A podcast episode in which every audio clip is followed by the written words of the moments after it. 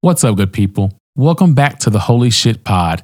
This week, Sam, Katie, and I are talking about marriage equality, reading the Bible, and other gay things. It's Pride Month. What did you expect? As always, if you got questions, comments, or you just want to say hello, send an email to holyshit at theolabmedia.com.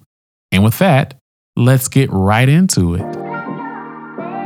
All right, here we go. Here we go. You got your script pulled up? I do, but here's the thing I don't call it a program. What do you call it? I call it a bulletin. I don't call it a bulletin. I call it a program. Right. The bulletin is white church. Oh, then I was raised in the white church. We call it bulletins. A lot of black churches call it bulletins. I call it a program. Oh, so don't read my message about people who call it a program are stupid then. So just invert it then. No, no, we can do it the way it is. Okay. I ain't saying that it's a program. I don't say that. So Sam, you just say the opposite of whatever Katie says. I swear to God, white people make me sick. Right.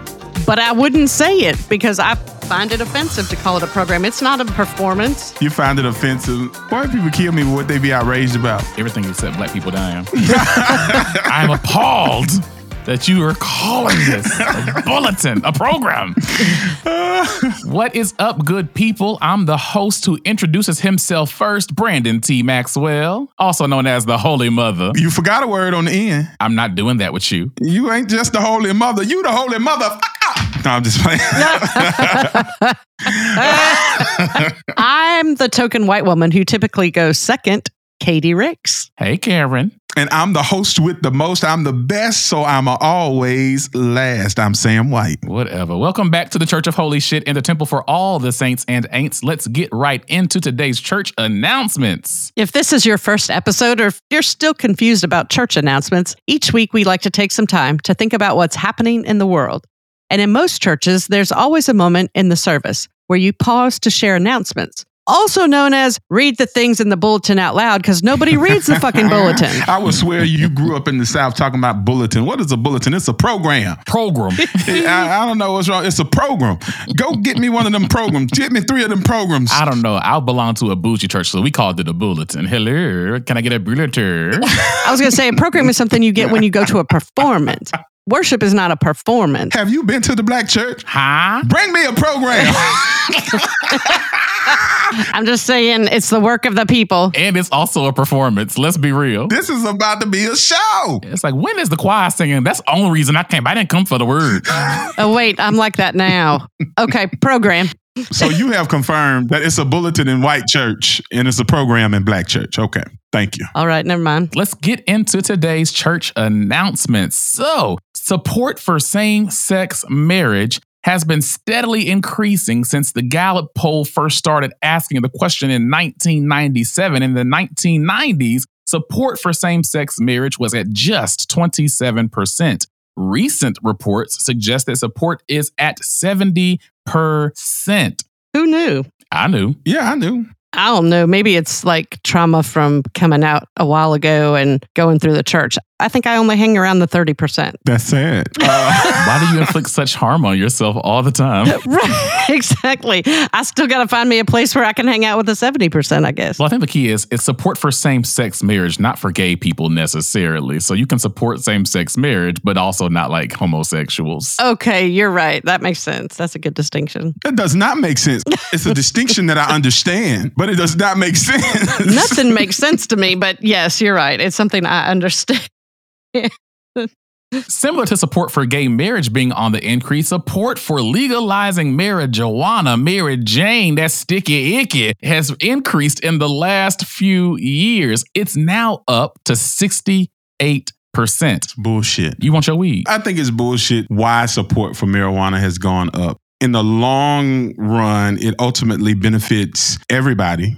I own stock in marijuana that's doing really good right now. You own stock in marijuana? Medical marijuana. Yeah. I know you could buy stock, but I didn't know you could buy stock in marijuana. We're going to revoke your white card because you're supposed to know shit like that. Because all that shit is also racialized. Right, right, right. It's racialized because white people are selling the marijuana now and they want people to be able to trade on it. But see, that's why I'm upset because it's not just now, right? And it's not just marijuana. I, I remember watching a documentary some years ago called Cocaine Cowboys. I don't know if y'all ever watched that shit, but it is chronicling how white folks who owned the planes and the boats who was bringing this shit over from Colombia trafficking it in large quantities, millions and millions of dollars worth of stuff. Did a few years in jail, prison, got out, and now they're getting paid to make documentaries about it. When low level street dealers, who are mostly black and brown, were in prison for decades and sometimes life sentences. Right. And so now the support has gone up. There is no type of retribution for the harm caused in black communities, black families. Yes. But white people still continue to legally get rich.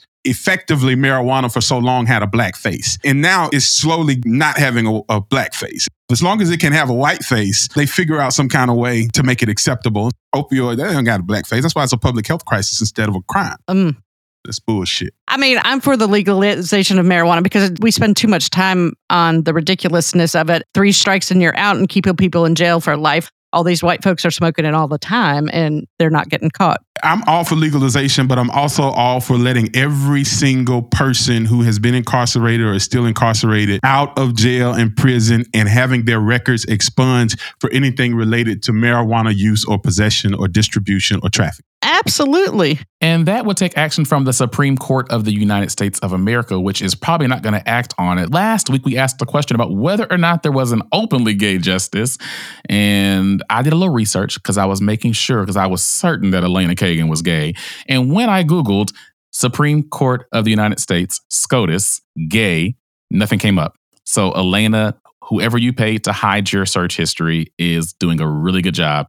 However, what I did find is that California elected the first openly gay justice last November. His name is Martin J. Jenkins. Martin J. Jenkins. He's also a black man. he definitely black with that name. That is black. Martin J. What you think the J stand for? Jerome. Does it really stand for Jerome? I don't know. I would say Justin. It's Martin Justin Jenkins. Justin is still a fairly black name. Martin Justin. He's black, black. He got a black husband. I know. That's what I said. I'm gonna see if they want to be our friends. Martin Jerome. but no, in real life, I just wanted to follow that up because I think that it is significant. We need to celebrate these things. It is Pride Month, and so many times we hear about the challenging parts of what it means to be queer. We don't take the time to celebrate the good things like support for gay marriage going up, even among Republicans, like there being an openly gay black man serving on the state Supreme Court in California. And so I think it's really important for us to celebrate these things. Absolutely. I will say, I still want to know about Elena Kagan because she, when she got on the Supreme Court, she was like doing all these fancy things with all the different justices. And then she went like shooting or hunting with Antonin Scalia. She was shooting? Well, I guess that's what you do when you hunt. I mean, maybe they're a bow hunter. She probably the one that killed his ass. Didn't he die hunting? I think he died like in his sleep. Wasn't he hunting when he died though? No, he was not hunting when he died. He was on a hunting trip when he died. It just happened to happen in his sleep. Oh. No, that was Dick Cheney, wasn't it? Dick Cheney's alive. Oh, oops.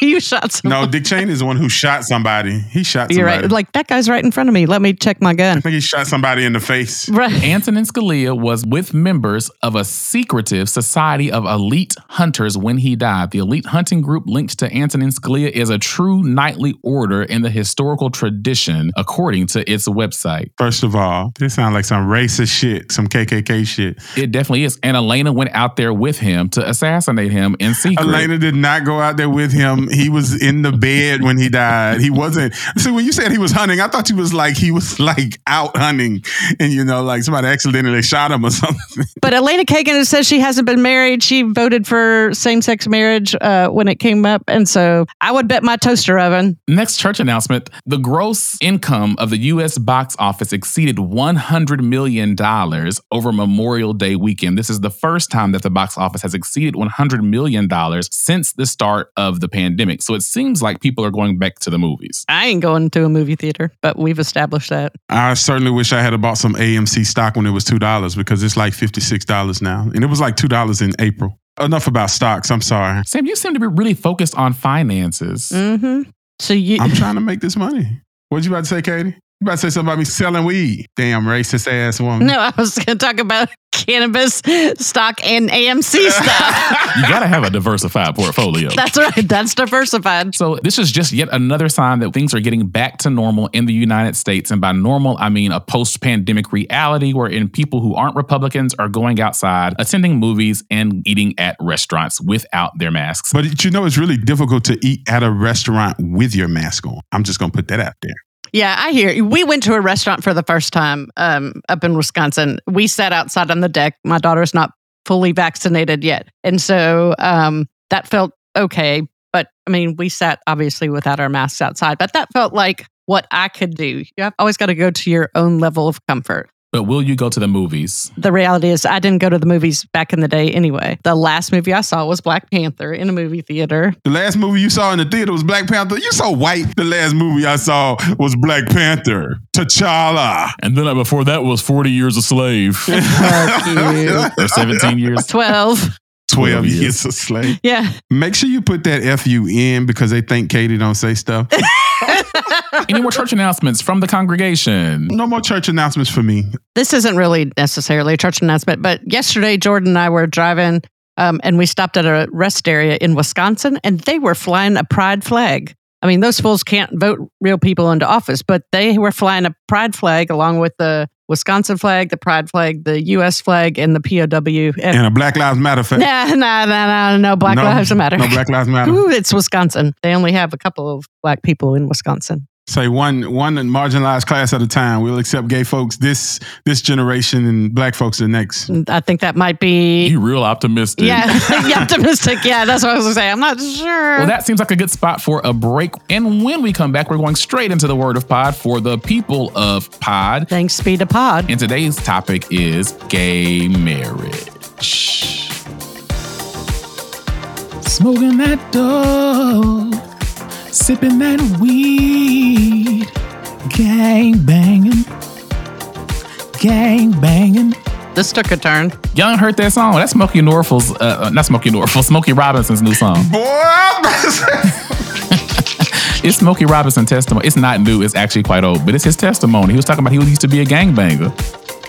He's a smoking that dope, sipping that weed, his voice too soft to take us uh to take that seriously. gang banging. He's singing. He's he's he's a gang banging. Like why is he singing it so soft? That's not believable. I'm confused. How do you sip weed? Welcome back from that quick break. We are now into the word of pod for the people of pod. I invite you to open your Bibles to the book Open floodgates heaven. All right, I'm done. You sure? Let it rain. Tell them where you want them to open the Bible to. Open where we opening the Bible? Open the Bible. Open your Bibles. Thank you.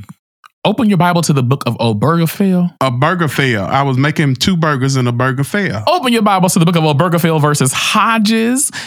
During the church announcements, we talked about just how much America loves gay marriage, which may or may not translate into love of actual real life gay people. Recent research does suggest that support for same sex marriage reached a whopping 70% this year, with support among Republicans reaching over 50% for the first time since marriage equality became the standard in 2015.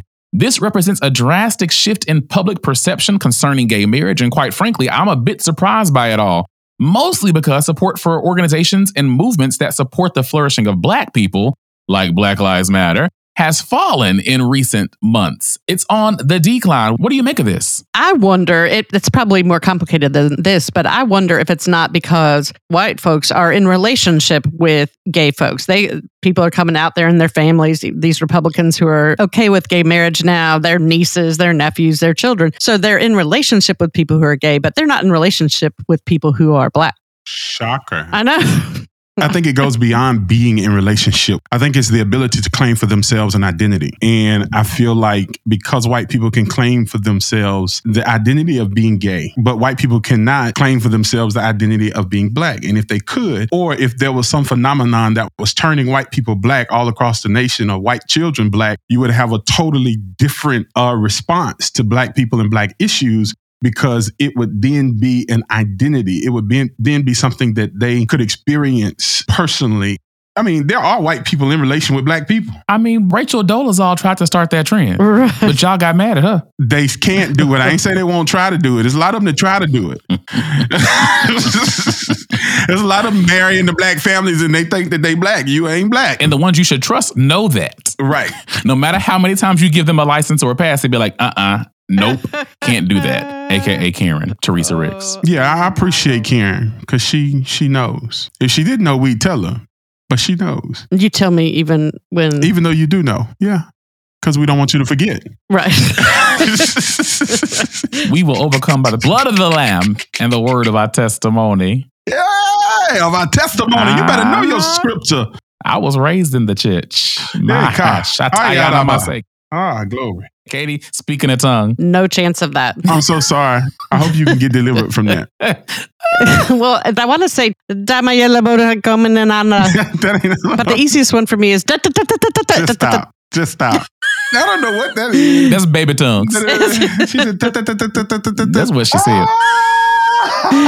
But so what's intriguing to me about all this is people can be in relationship with gay folks more easily. Everybody got a gay cousin, a lesbian auntie, a gay dad who divorced their mother. And so there are all these relationships that form, and that makes the political perspective and the cultural mindset change. But yet, and still, there's this red elephant in the room, and that's that a lot of people have relied on Christian scripture in order to substantiate their hatred of gay people. Now, the Bible don't tell you to hate black people, do it? It talks about slaves, but black people didn't start off as slaves, in spite of what American history wants to teach us. The Bible don't tell you to hate slaves. Help the people, Pastor. Help the people. I just think the problem is white people. Well, They have been the problem. They are the problem, and they will continue to be the problem. that's right. And and not because not by virtue of their whiteness. When I say whiteness, whiteness as defined by the lack of uh, pigmentation in their skin, whiteness as defined by um, this this A political mindset. political mindset and oppressive thought and that's what's problematic it's just it's just unfortunate that it's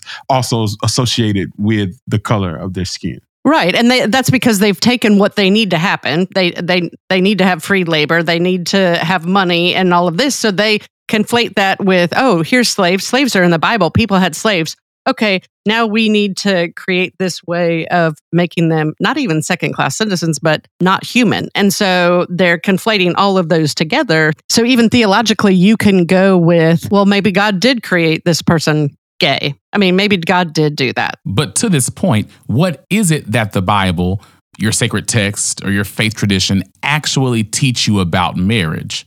Because a lot of what I believe we say about marriage isn't really in anybody's book. oh the bible is right But it's wrong. come on katie You better know, Katie. katie gonna hang around us a little too long and she gonna know everything Listen, the question is what does the bible say about marriage or what does the bible say about gay marriage Marriage. Marriage okay. The bible the bible says ah, let me try to focus on what i was taught the bible said Right, even before i knew what the bible said. Right. what we were taught that the Bible said was that marriage was between one man and one woman. that's what we were taught. And it was a sacred, holy institution. Uh huh. And God hated the putting away. So once you was married, you was married forever. Divorce wasn't even an option. Right, You know, you got to forgive that lying, cheating, abusive, uh, crazy man that might kill you. right. That's what we were taught. Yes, I mean, those are the same things I was taught.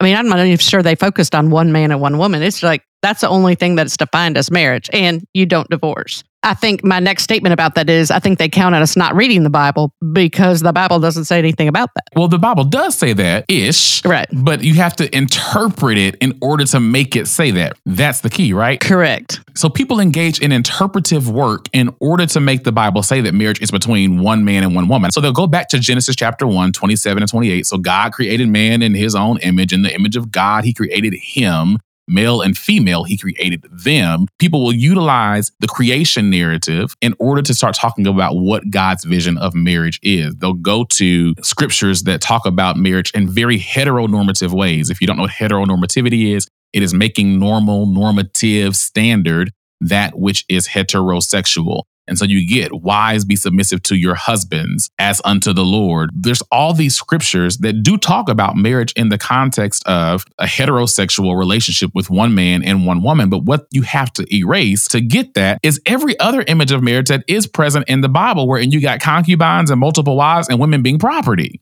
Right. Or David, who rapes a woman and then has her husband killed so that he can take her as his wife. That's all over the Bible. And these are important people in the Bible. And David was even a homosexual with Jonathan. Like David was bi and a whore. that was in the Apocrypha. That's that part they cut out. You can't start by talking about how people take interpretive liberties for some stuff and then just be like, David was fucking Jonathan in the cave.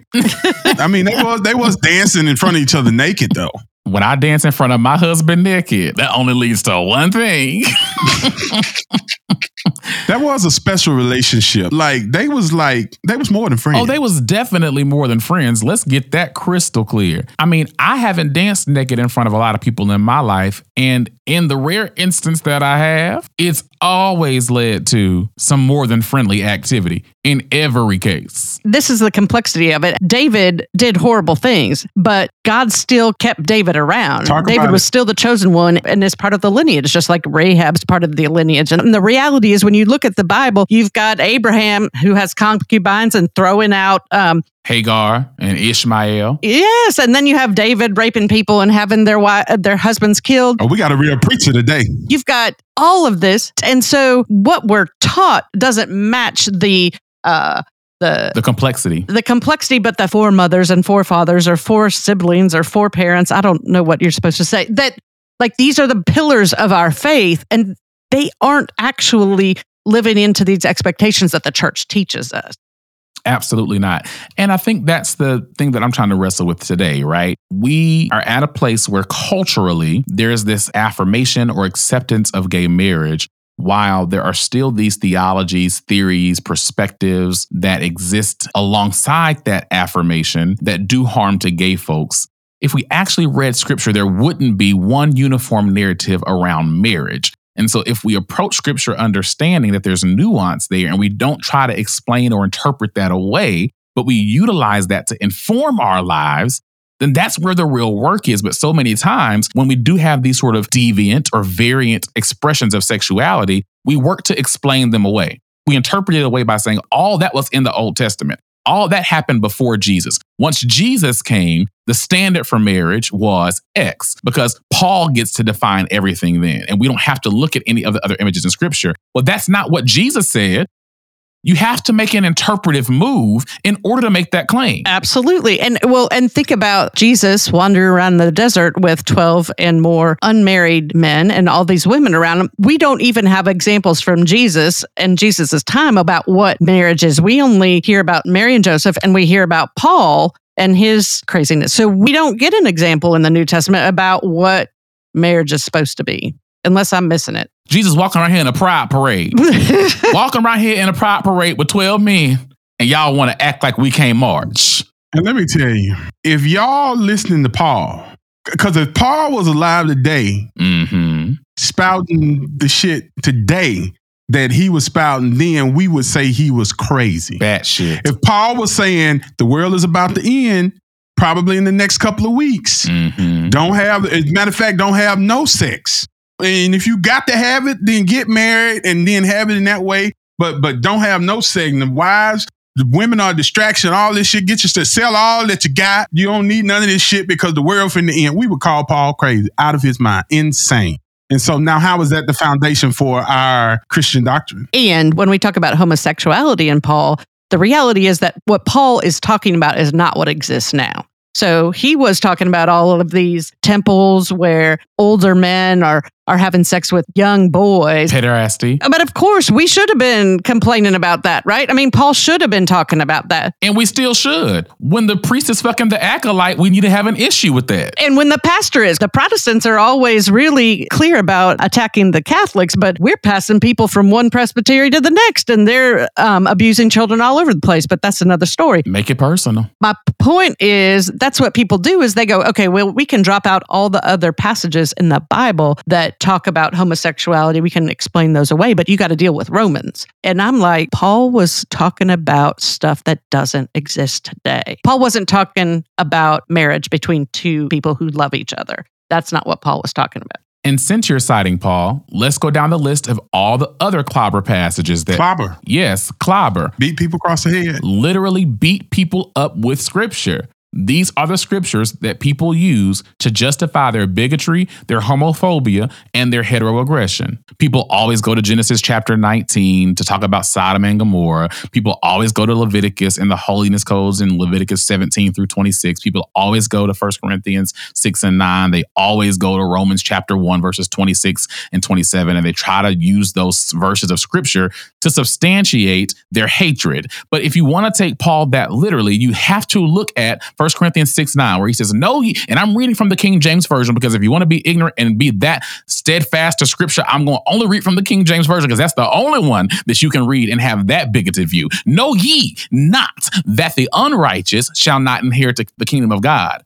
Be not deceived. And he doesn't say homosexuals first, neither fornicators, idolaters, adulterers. And in the King James, it says the effeminate or abusers of themselves with mankind. So can the homo thugs inherit the kingdom of God? Because I love a good homo thug. They ain't effeminate. But my point is, there are all these verses of scripture from which people like to cherry pick to prove a point without taking into account a wide range of factors like the cultural context of the scripture, the cultural context of the writer, the historical time period at which the scripture was written, the cultural context of the people about whom or to whom the scripture is speaking. Yep. And that too is an interpretive choice. Now, I would call it an ignorant interpretive choice, but it's a choice nonetheless. Mm-hmm. And if that is how you are going to choose to read scripture, then I would contend you aren't actually reading it. Yep. So don't try to act like people who choose to make different interpretive choices aren't reading the text. They are just reading it differently. And the sooner that people who cherry pick scriptures to gay bash people and call it love, the sooner that they acknowledge that they too are interpreting scripture, the better off all of us will be. But I've said enough. And what you're saying is that homosexuality didn't even show up in the Bible until about the, or anywhere until about the, was it 1960s or something like that? Sure, let's go with that. It didn't happen until we needed to start putting down the gay people. And so all we're trying to say is that if you want to make an interpretive move with scripture, why not jump through the theological hurdle of being inclusive and being loving? Why not jump through the flaming ring that allows you to love your son, that allows you to love your daughter, that allows you to love your cousin, your aunt, your uncle, your granddaddy, your grandmama, your non gender binary sibling? Why don't you spend all of that energy for the sake of love? So let's take another quick pause to decenter heteronormativity and whiteness within ourselves, and we encourage you to do the same. When we come back, we will shift our attention to focus more explicitly on the relationship between our political discourse on same sex marriage and our religious convictions. And of course, we can't leave you without a little invitation to life more abundantly. Stick around. We'll be right back after this brief pause. I'm confused. How do you sip weed? Uh, you know how you hold a straw? Oh, that's sipping? Okay. You know how you hold a straw? I don't hold one, but yeah, okay. Do you know how you hold your recyclable, reusable straw? I don't hold it when I use it, though. I, are you supposed to hold it? Some people do. I'm surprised you don't. You put it in the cup the way it's supposed to go, and then you don't have to touch it. That's the whole point of not having to touch things. Thank you, Karen. Thank you, Karen. Smoking that dough. Now you got now you got the song in my head, you know. Uh, Welcome back from that quick break as we prepare to take our seat and only the Black Baptists will understand what that really means. But as we prepare to take our seats, I'd want to focus in on the sort of progression of American politics as it relates to gay marriage. As a disclaimer, I do think an issue for me is that so much of the struggle for gay rights has been focused on marriage.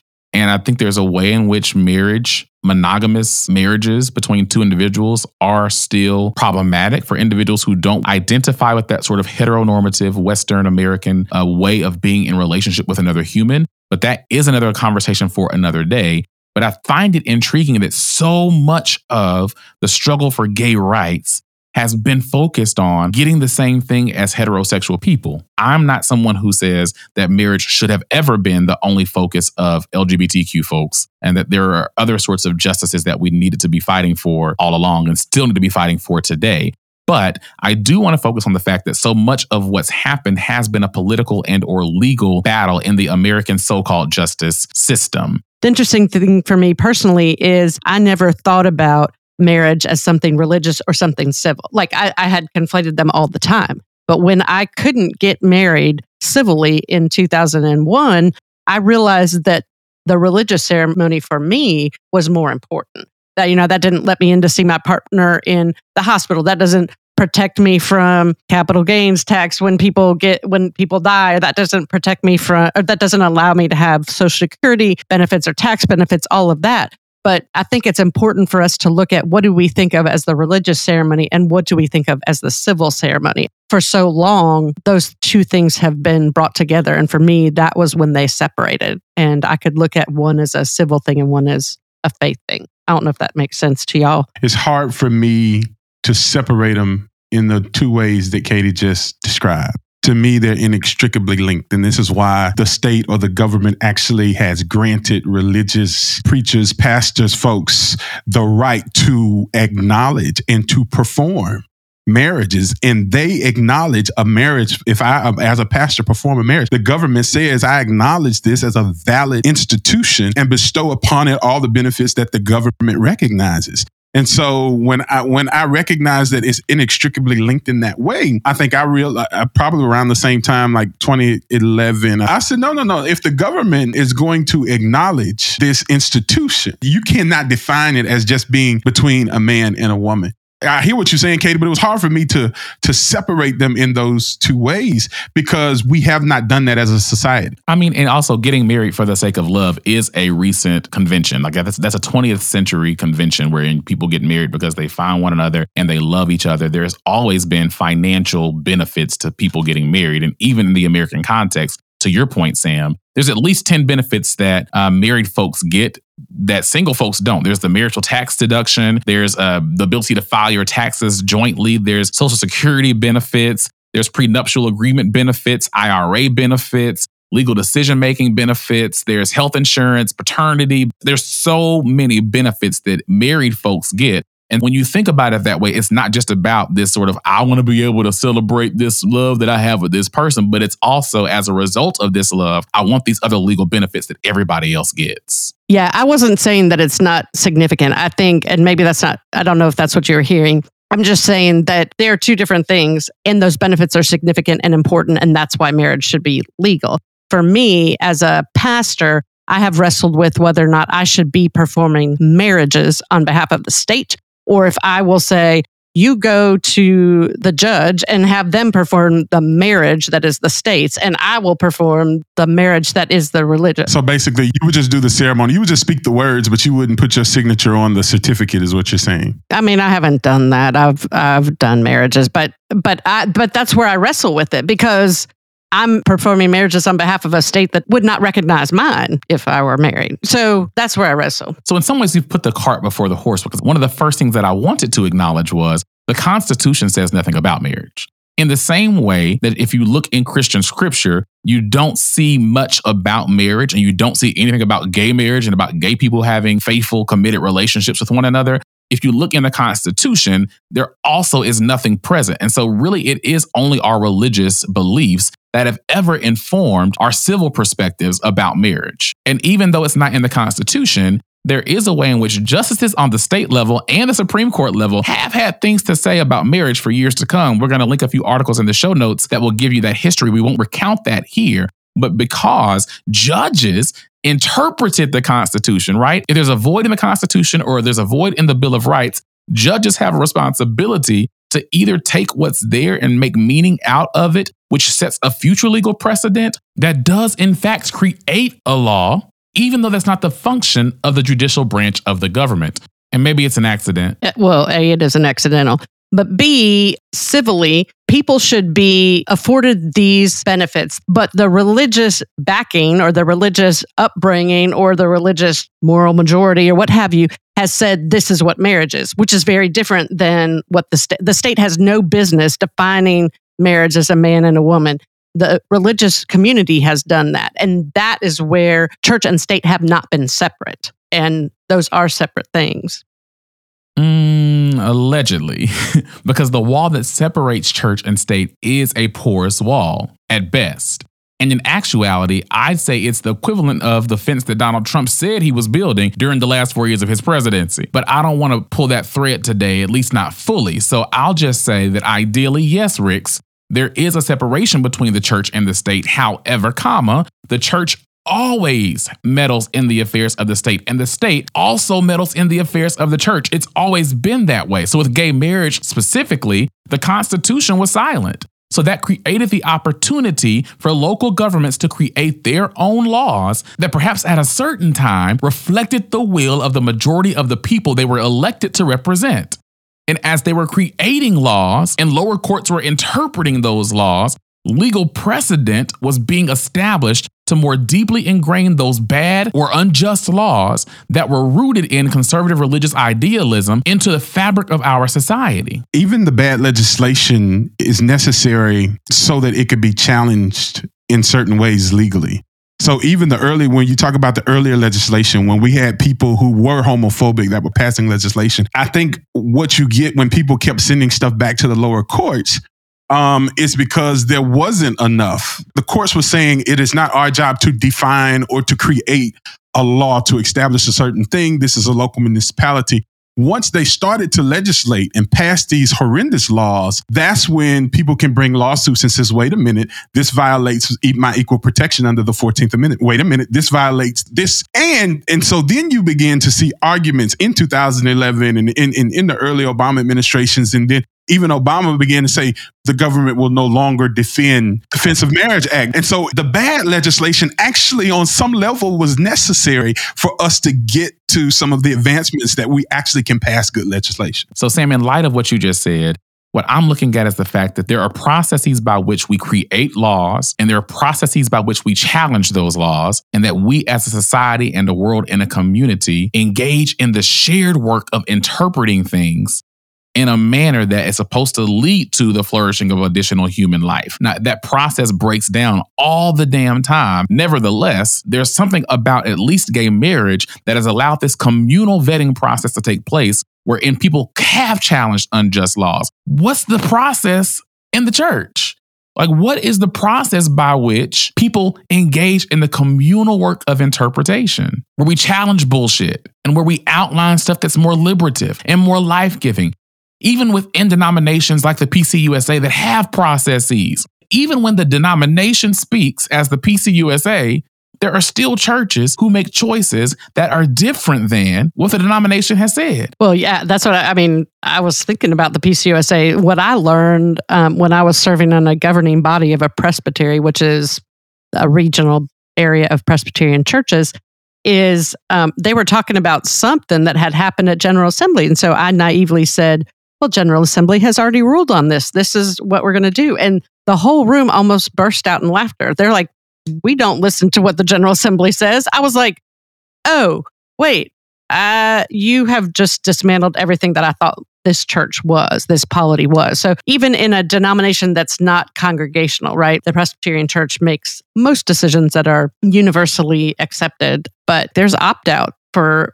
the ordination of LGBTQ people, that is an opt out thing. Presbyterians don't have to approve that. One presbytery can allow it, and another presbytery doesn't have to follow it. They don't have to ordain people. The same is true with the marriage, too. When the Supreme Court ruled, the pastors had the ability to do it if they wanted to. The sessions could say no. The sessions still today aren't hiring pastors if they say they're going to perform a same sex marriage, and that is determining whether or not they're even selected to continue in the process. So I'd be interested to hear how it happens more congregationally because the larger denominations, it it doesn't mean anything. Y'all sound Baptist. I mean, but I think the reality is, and this is what's so intriguing, and this is why I will always say that the primary religion that people practice in the United States is American exceptionalism. Because there's something about the United States and the way that it was constructed that is able to withstand all of these debates. So we have a denomination right now, the United Methodist Church, that has just lived through some of the most tumultuous years of its history the whole denomination is about to split based on LGBTQ folks. Baptists who didn't want to be blatantly conservative and blatantly hateful broke off from the SBC to start the CBF. But I guess the point that I'm trying to make is since like the Council of Nicaea and all these other councils in history, there's this fracturing that has occurred that I think has relinquished the church of any sort of true power or authority it ever could have had. Because people just break off to do what the fuck they want to do. Right. Catholics can't do that. Martin Luther did it. He was the last one. they ain't doing it no more. Well, I'm not sure that. I mean, they just um, they just do whatever they want to. I mean, that's the thing. They still remain Catholic, but you've got some churches that will serve communion to non Catholics and some that won't. Uh, I guess what I'm saying is, can you imagine the United States that it fractured and splintered just as much as church denominations throughout time? I mean, I'm intrigued why we continue to even be able to remain a country of 50 states. But I will say, in the Presbyterian Church, what has kept, well, in the PCUSA, because there's about a trillion Presbyterian churches, we've been breaking off from the beginning, is money. We got a great pension program. The people like property, the Presbyterian Church owns the property. So if you want to, so we've got churches on millions and millions of dollars worth of land. They're not leaving the church because then they'd lose their property. So we've got a pension. If they leave the denomination, they lose a pretty darn good pension. So the only thing that's kept us together is money. I mean, that's not anything theological or loving or united in the Holy Spirit. But I wonder about the country, think how you've hit we even nail on the stay together. It's money. And to further last week's conversation about the corporatization of pride, I do think there's a way in which corporations and congregations are trying to find a way to signal something to queer folks. And it isn't necessarily the case that they're interested in signaling that this is a community of care for queer people. But I think it's about signaling to LGBTQIA plus folks that it is okay to spend your money here.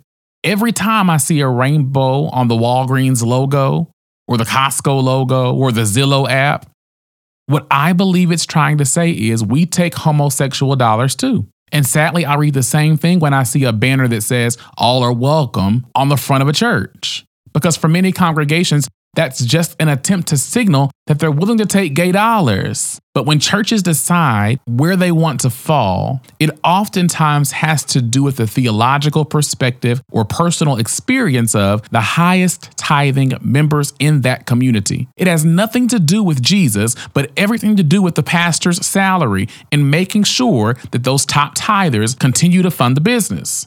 I don't care if you have a sign that says all are welcome on the front of your church. Has your congregation wrestled with what it means to perform weddings for same sex couples? I know you'll take my dollars. I know you'll take my tithe, but will you marry me and my same sex partner? If the answer is no, then I'm not actually welcome. So, to bring this all full circle and perhaps to a close, I think that the United States is able to stay together because it makes the most financial sense for it to do so.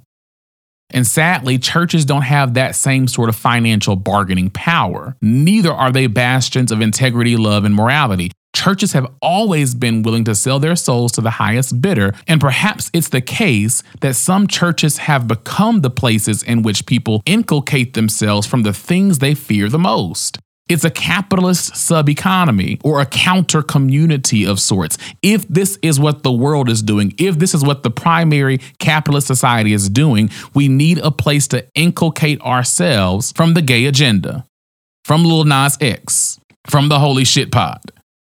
We've put a lot of threads today, um, and I don't think there's a neat way to wrap this particular conversation, but sometimes in life, it's about questions and conversations, not answers. So I'm going to resist the urge to attempt to wrap this up with a bow. And perhaps that's part of my heteronormative, capitalist, patriarchal formation that tells me every episode or conversation needs to be concluded in that fashion. So let's just go straight into invitations. Karen, Samuel, what y'all got? I think you should go first since we're decentering um, whiteness and That's fair. heteronormativity. That's fair. I like how you did that. I see what you did there. Um, I think my invitation for today is I've probably said it before, but I don't know if it can ever be said enough. Think critically. Think critically. If you've listened to today's conversation and you're sitting here at the end of the word of pod with more questions than answers, that's okay. I think part of the spirit of this podcast is to stop trying to provide and or dictate to people answers to questions because I think some of the most faithful people that I know are those who ask good questions. And those are Christians, those are Muslims, those are agnostic and atheist people as well. But they ask good questions and they refuse simple textbook Sunday school answers. And so the invitation is to think critically because those of you who identify as Christian, your scripture, your sacred text says that transformation comes by the renewing of your mind. So think critically. This may be similar to what you said, Brandon, but I think understanding the deep complexity of everything. Read the texts that people are telling you, read your Bible, read the Constitution, listen to what other people are saying. There aren't easy answers. Everything is more complicated than it appears. I mean, this is exactly what you're saying, but that was my invitation as well. If someone is telling you, oh, this is the right answer, there is never a situation where something is 100% correct except two plus two. So listen, read, reach out to folks to listen to their story and hear their perspective, not judgmentally, but with the desire to learn and deepen your knowledge and the knowledge of someone the that you're talking y'all. to. I heard us say, read the text. I'm gonna follow up on Katie. Pastor Rod Parsley would say on TBN, This is which I, I haven't downhill watched in decades. Rod Parsley would say, "You can't just read your Bible; you got to read your Bible."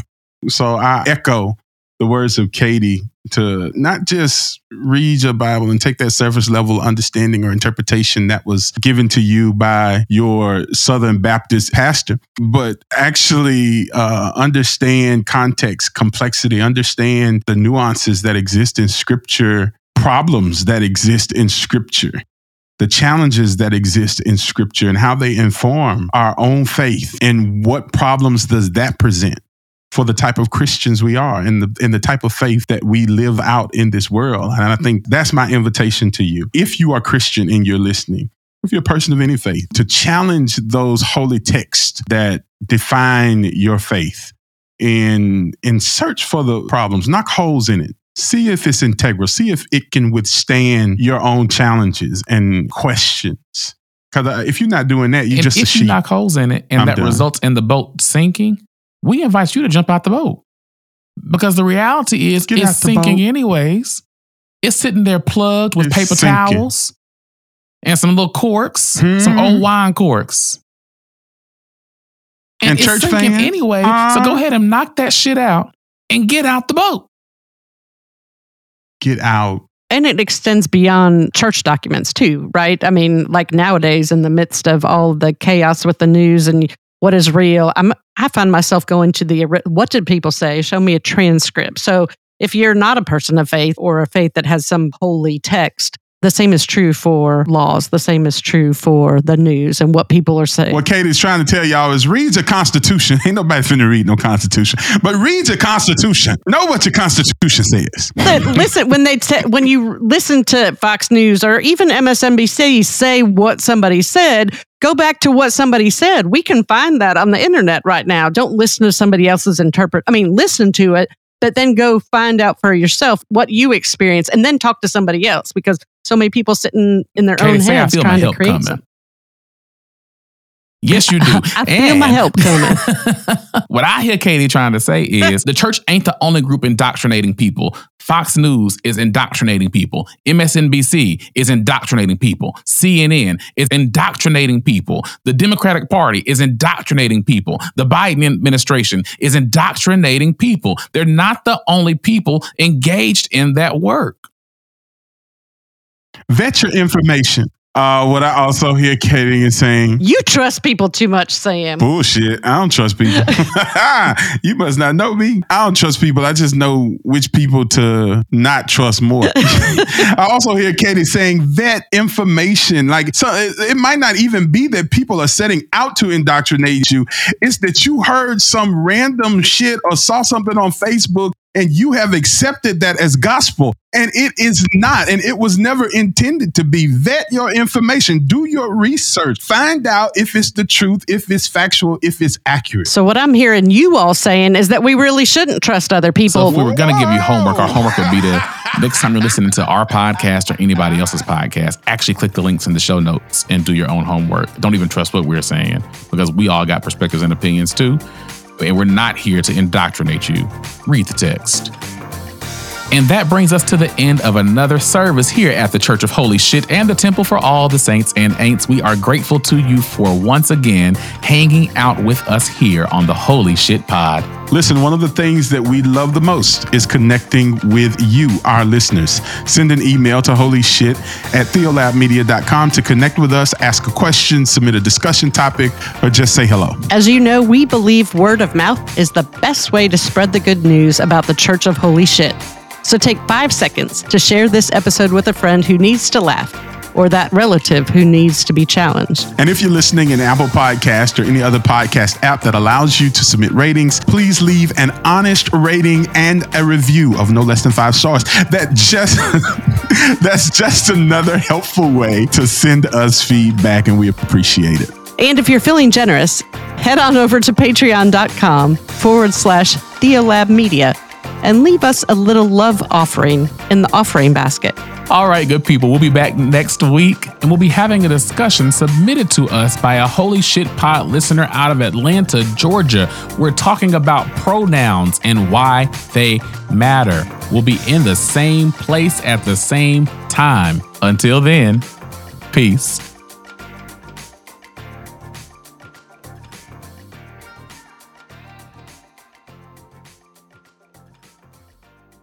Wade in the water.